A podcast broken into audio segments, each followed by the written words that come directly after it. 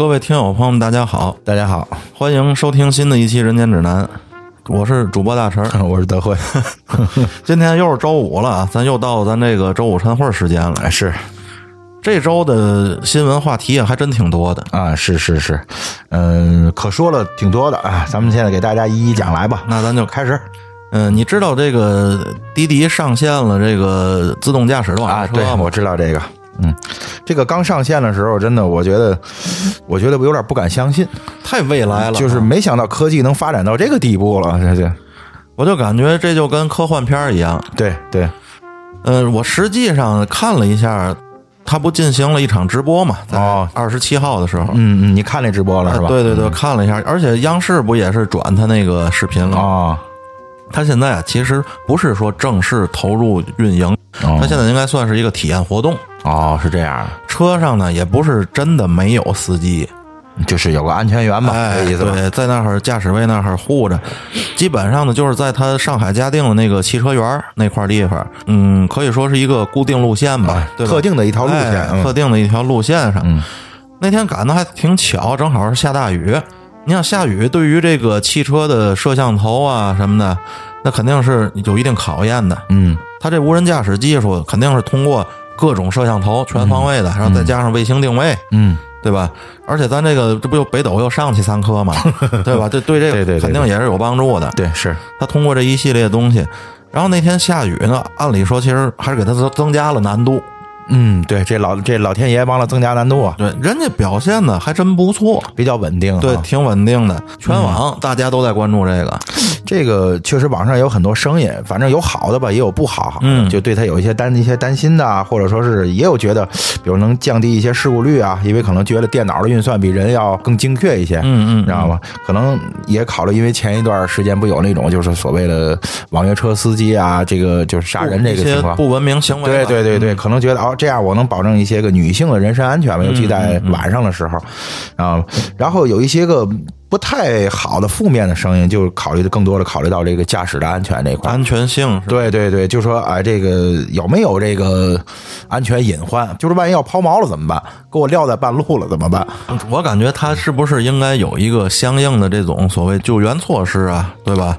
因为他这里头呢，嗯在北京啊有一个总控室，相隔这一千六百多公里外的北京，嗯，它有总控，它等于所有的网约车的运营情况是否在行动，呃，出没出现技术上的这种问题，在北京的总控室里是实时监控的。哦，它就是所有东西都是会及时反复的反哎馈到，这它有个监这这有一个个叫安全中心啊是人为在操作的这么一个安全中心，有安明白明白明白。它这网约车一推出之后，带动的相关的很多东西，你就比如股票，嗯有好几个和这个无人驾驶啊什么，咱就具体哪哪哪个股咱就不提了，嗯，接连都涨停。哦哦哦哦，现在高德、百度还有这个曹操专车，嗯都已经在这方面也是蓄势待发。嗯，就是投入研发了，已经对开始哈。其实你看这事儿挺哏儿的，滴滴啊，跟高德比起来，高德有专业的这个地图也好，导航也好，对吧？百度呢是一个可以说是咱们国内最大的这个大数据的一个收集者，是是，对吧？曹操呢自己自己有车，嗯，而相比之下，其实滴滴这个这大滴滴这个它应该是最薄的。对对对。但是滴滴好像就是就是研发这个项目，其实起步还是比较早的。而且滴滴最厉害的是什么？它在网约车这个领域里，它占了先机。嗯你包括是收购这个优优步中国，哎对吧？然后它有一千亿公里的网约车大数据，滴滴在这方面基本上是一个，咱不能说垄断吧，反正占就占了大部分的这个这个市场，应该是。是是是，嗯，它优势所在嘛，这也是。所以我就想，以后的这个格局啊，会不会是渐渐的司司机这个行业就一点点被淘汰了？这个网上吧也引起了很多争论。就是你还记得刚有网约车的时候，嗯作为出租车司机，就是采取了一些个不冷静的这些做法吧。甚至有大范围的这种抗议活动。对，就就堵这个网约车司机，就是现在很多网上的声音说，以后这个无人驾驶车出来，会不会这个 出租车司机和网约车司机开始联手，开始堵这个无人驾无人驾驶车？这真变成了人和机器之间的战争。哎，对，是是是，就像你说到这个人机战争啊，嗯，这无论是是说在这个自动驾驶这块儿，还是说包括咱看的那些什么科幻电影里，嗯，人机之间有一个本质上的区别，就是道德判定。嗯，对，就是谈到这个无人驾驶这个领这领域吧，就是一直以来在这个学说里边有一个悖论，这悖论就是当出现状况的时候，你是保个你的乘客，还是保你差点被撞着了那个人？比如说，咱举个例子啊，你现在过马路的时候，突然间冲出来一个人，嗯，然后你没有时间去刹去刹车了，然后如果你打轮的话，正面正好过来一辆大车，撞上可能你乘客就去了。然后，如果你不打这个轮儿，那前面的人就被你撞了。那在这个时候，在那一瞬间，作为机器，它应该怎么选择？这就是一个道德困境了。对，咱们你看，咱们都开车，咱本身是司机啊。对，嗯，更多的人在下意识的时候，肯定选择保护自己。哎，对。但是在这个机器在这个道德困境面前，他怎么选择呢？就是如果是人的话，那人嘛就有选择，就有判断，甚至有判断失误。嗯，对吧？就是。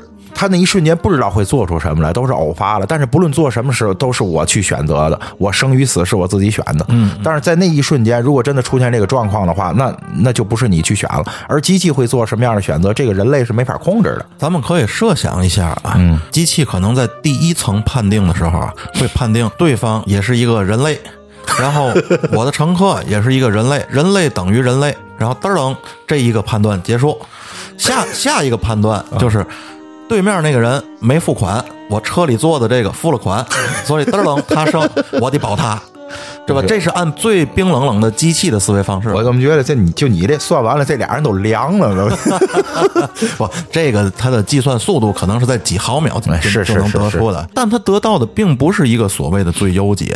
哎，对，这个东西没法说是悖论呢，就跟咱们平时总说这个火车道这个倒岔理论似的。这倒岔理论还是一个单体和群体的选择。嗯，这个你你怎么选？怎么选择？俩人都是一个人的话，你怎么选选择？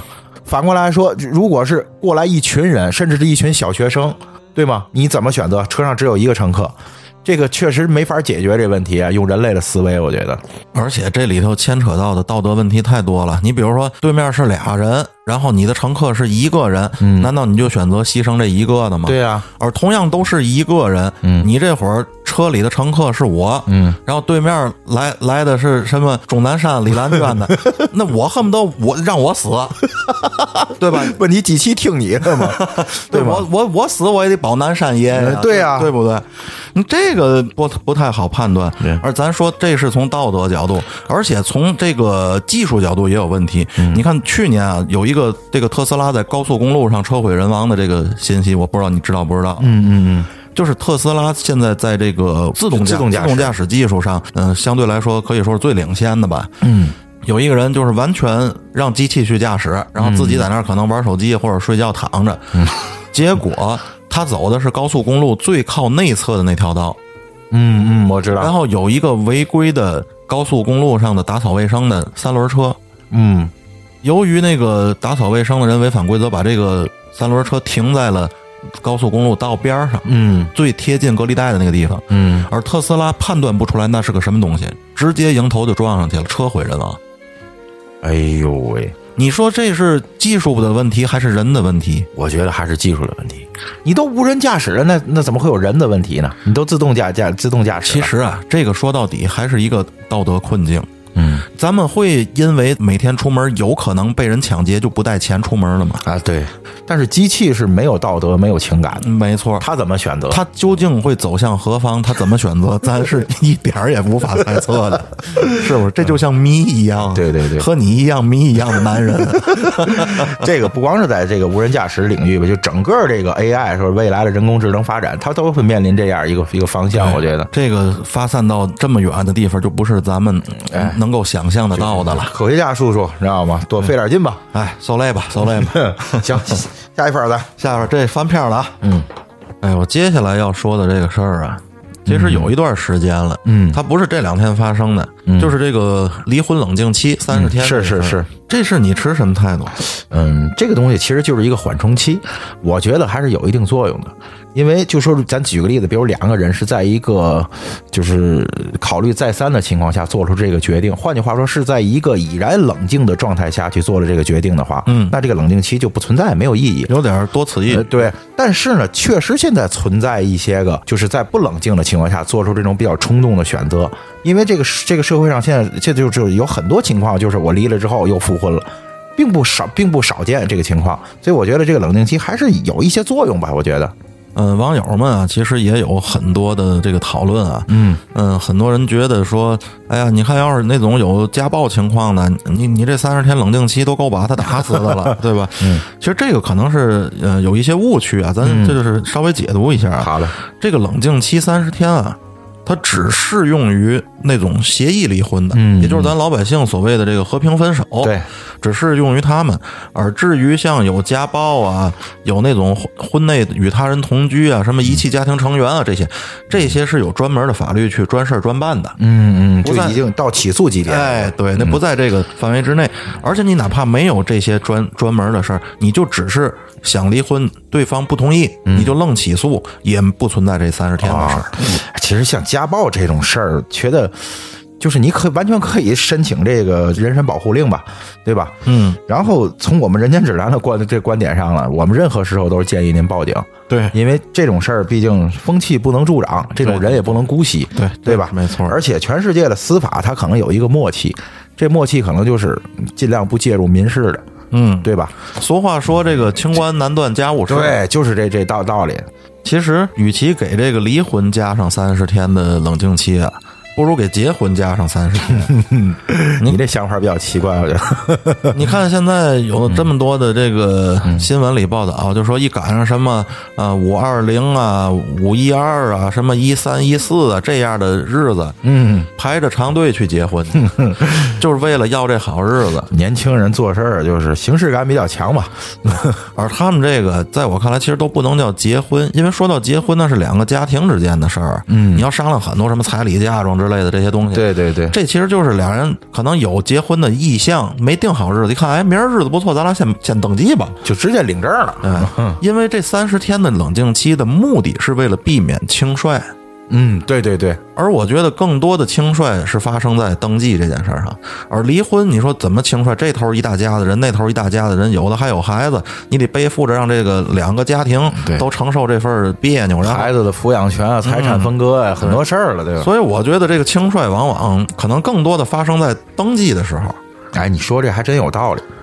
哎，所以这个事儿吧，咱也说了也不算，对对对，对吧？咱们只能是希望什么呢？甭管说有没有这个冷静期，成年人嗯，做事儿的时候尽量对自己的行为负责。对，这个离婚太多了，也是增加了这个社会的不安定性。咱们希望大家都都幸福吧，哎，对吧？幸福吧，都幸福吧。然后你那儿还有什么消息？嗯，下面给大家说一说有关于熊孩子的消息啊，在这个其实这件事儿已经好就已经好几天了，但是这个热度这两天刚上来，然后在东莞也一个某小小区吧，四名大概七到十几岁的儿童吧。在小区里划了四十多辆车，其中不乏一些个宝马、奔奔驰啊、林肯啊，甚至迈巴赫这样的豪车。然后现在 这可给家里惹大祸。惹大祸，而且他他划车不是说一道的问题，嗯，他他有一些车划的是那种破坏性的，嗯，我也看了，面目全非。面目全全非。我就真是奇怪，这孩子就怎么能干出这样的事儿来？现在等于说这小区里这受损的车主啊，联名现在就是说索赔一百五十万。嗯，这个家长呢回应呢，咱说实在的，还是有点让人失望的。然后本身听说之前是不闻不问啊。对，就是反正至少不积极吧。然后现在变成了什么呢？就是他认为物业是有很大的责任的，现在就反倒去状告这物业，让物业去赔款。就是从我的认认知里，觉得就是物业这块啊，可能确实是有一定的责任。毕竟这孩子不是划了一辆车，是划了四十多辆车，这么长的时间内，物业没有一点发现。这个监控方面，我估计是也要承担一部分责任的。但是作为家长这个态度，我还是表示失望的。这个有点推卸责任，推卸的太明显了。呃，观感不太好，反正。假如说你的现在你的孩子不是这几个小学生，你孩子现在已经长大了，二十多岁了，嗯在外头划的也不是车，划的是人。难道你家长怨警察没监管你们孩子，啊，对吧？你你怨社会上没把你们孩子绑起来？哎，这个其实孩子怎么样啊？这家长的教育是非常重要。你看，就是同类事件啊，去年在桂林，一家三口在 4S 店，然后带着一个三岁的小男男孩，然后这孩子可能在就是大家谈事儿的时候，嗯，偷着划了十辆车，然后当时这个 4S 店索赔二十万，家长态度还是挺好的，咱们谈嘛，对吗？最后是当场赔了七万块钱。就把这事情解事情解决了，嗯，就是你当面你当这个事儿出来的时候，你得有一个积极态度去去去面对这个，毕竟是你家孩子，是你是你养的，对吗？你教育出来了，做了这样的事儿，你一定要去面对，对吗？而且这个其实归根结底啊，说到这就是说到教育，那当然，对吧？你作为家长，你要让你的孩子知道。要为自己行行为付出代价。对，咱们最最不愿意听的那一句话，不就是他还小，他不懂事儿，他不懂事儿，你也不懂事儿，是吗？对呀，对吗？你说咱们主播那那小皮儿子也正好十岁出头，你你你能想象到他儿子会干出这种事儿来？反正我觉得永远不可能。这不就人家教育的好吗？对吗？你看现在就咱就说在在饭圈有一句话，现在叫叫生子当如郭麒麟，咱就说郭麒麟在网上就是大量的这种好评。对吗？就是有教养、懂礼貌，这我觉得就国老人家教育的好。就就我觉得这个孩子什么样，还是看看家大人。而且其实这几个孩子，咱们退一步讲，可能他们就是玩，就是好奇。因为我亲身经历过一件这样的事儿。嗯，就是很多年前啊，我跟我父亲，嗯，还有我母亲一块在外头吃饭。吃饭的这个过程中啊，我完全没注意到这件事儿。嗯，但是由于我父亲不是老刑警出身嘛，哎呦，当时我父亲开车，我们出去的嘛。嗯，吃完饭我就看我父亲奔那个车轱辘底下，嗯，在他车轱辘底下看，然后从车轱辘下面掏出来了好几个特别尖锐的小石块，顶在车轱辘底下。哦，这要是开起来，那那直接就扎破了，就扎了。对，然后我父亲就拿着这个小石头块就回到饭馆里，直接奔我们旁边那桌，一个三口之家，那孩子可能也就一二年级，哦，就也没凶也没什么，就拿着那个说。是你干的吧？小孩就承认了。嗯嗯，然后我们就走了。孩子那个家大人跟你们有什么回应吗？就是家长也就是不明白怎么回事儿，问哦是你帮人车底下塞东西了吗？然后就跟人道歉。家长还是比较明事啊啊。而这件事背后引生了是什么？就是那个孩子就是玩，他不一定从什么动画片、电视里看到这样的情节了。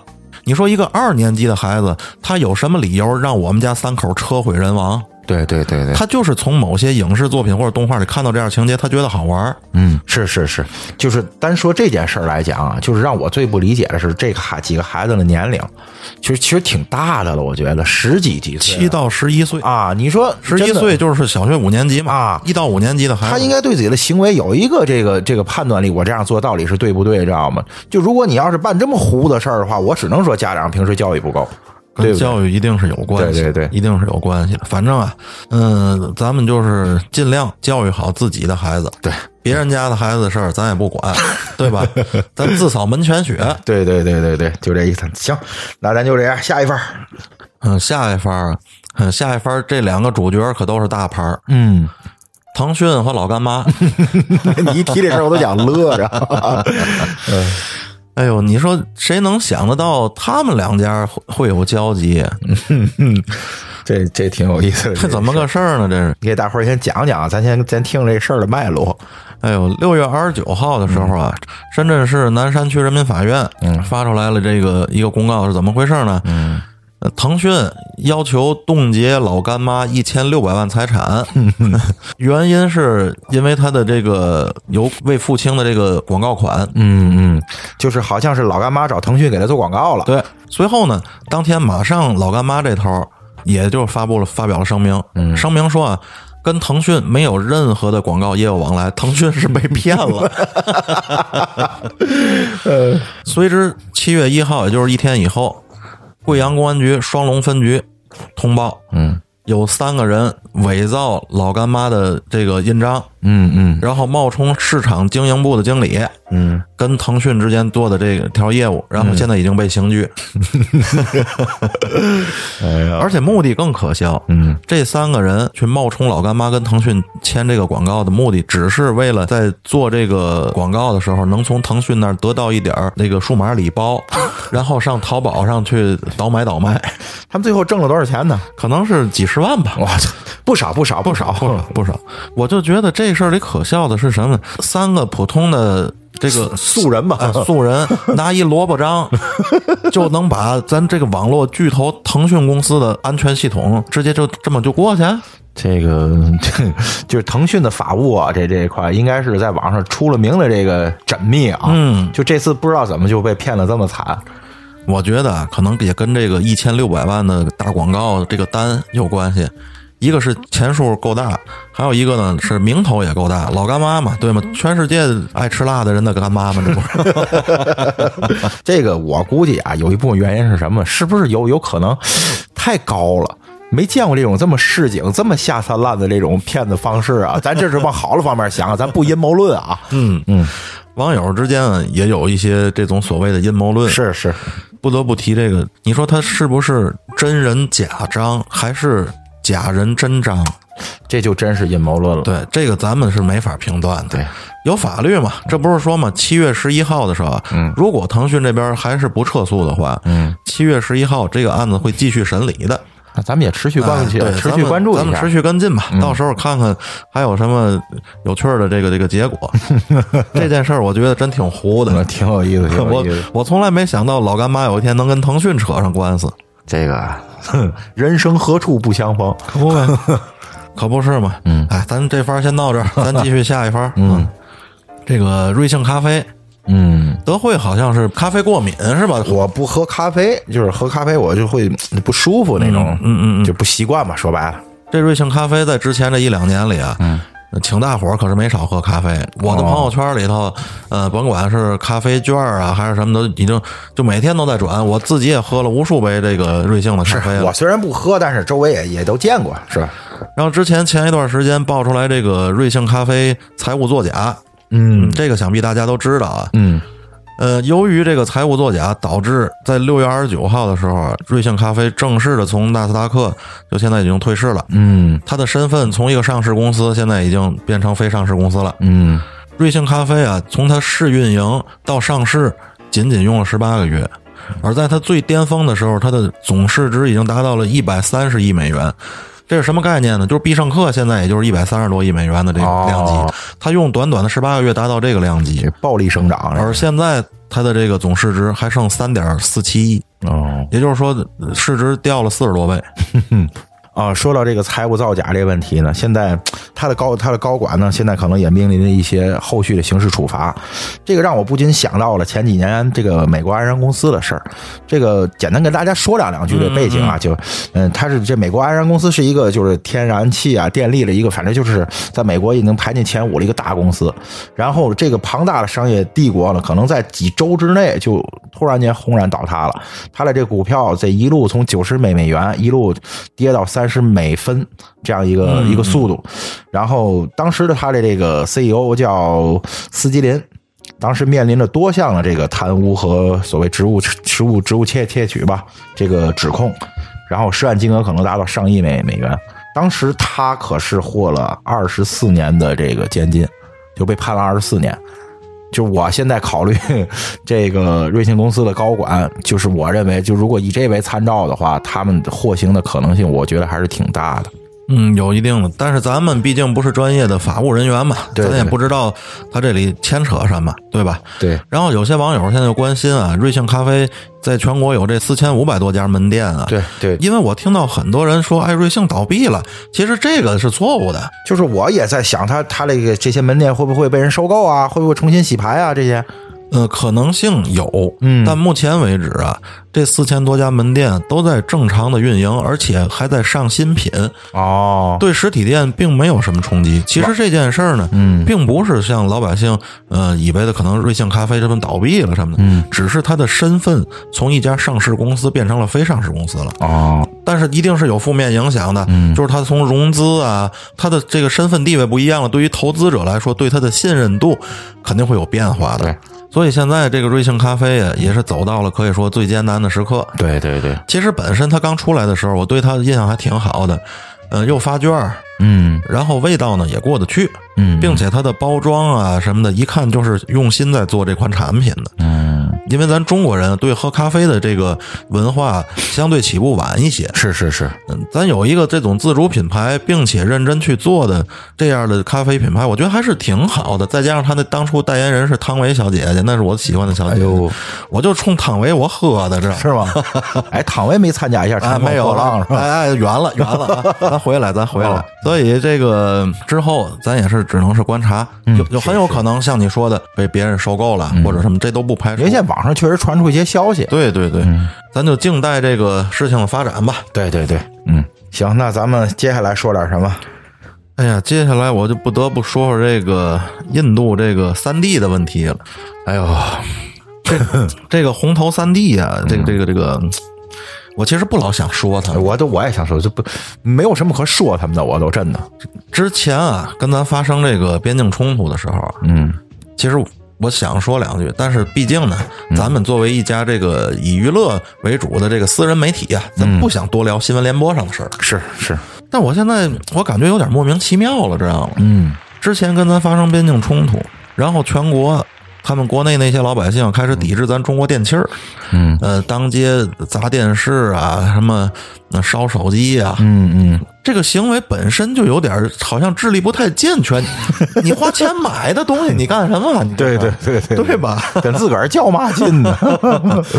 然后在昨天的时候啊，他们政府宣布禁止五十九款中国的 APP，其中包括什么 QQ 啊、微信啊、是是抖音啊这一系列的。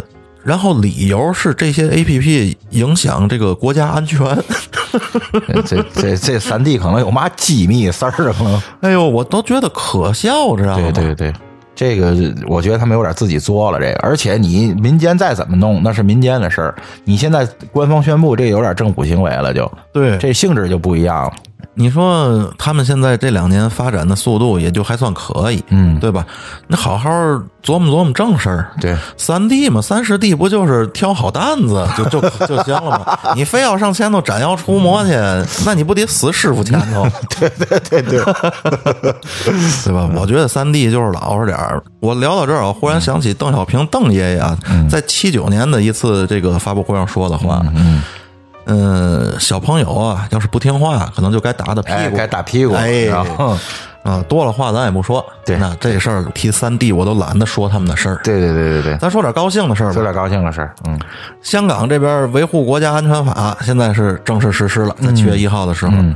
而且这部国安法，嗯。如果你触犯它，它最高是可以判终身监禁的。哦，就立法了，现在啊，对，对于之前的一些这个，嗯，甭管是那些反动活动还是怎么样的那些，你可能最多只能算他是扰乱社会治安，嗯如何如何的，嗯，而实际上他的行为比扰乱社会治安要严重的多得多。性质不一样，哎，对。对。然后这次咱这个人大代表大会不是全票通过的这个香港国安法了吗？嗯，这也说明一个什么问题呢？这是这也是众望所归，全全票通过嘛，对对对对嗯？咱希望啊，呃，香港以后越来越好，对。香港也永远是咱们祖国不可分割的一部分。我也得上咱们自己祖国的土地上走一走，看一看。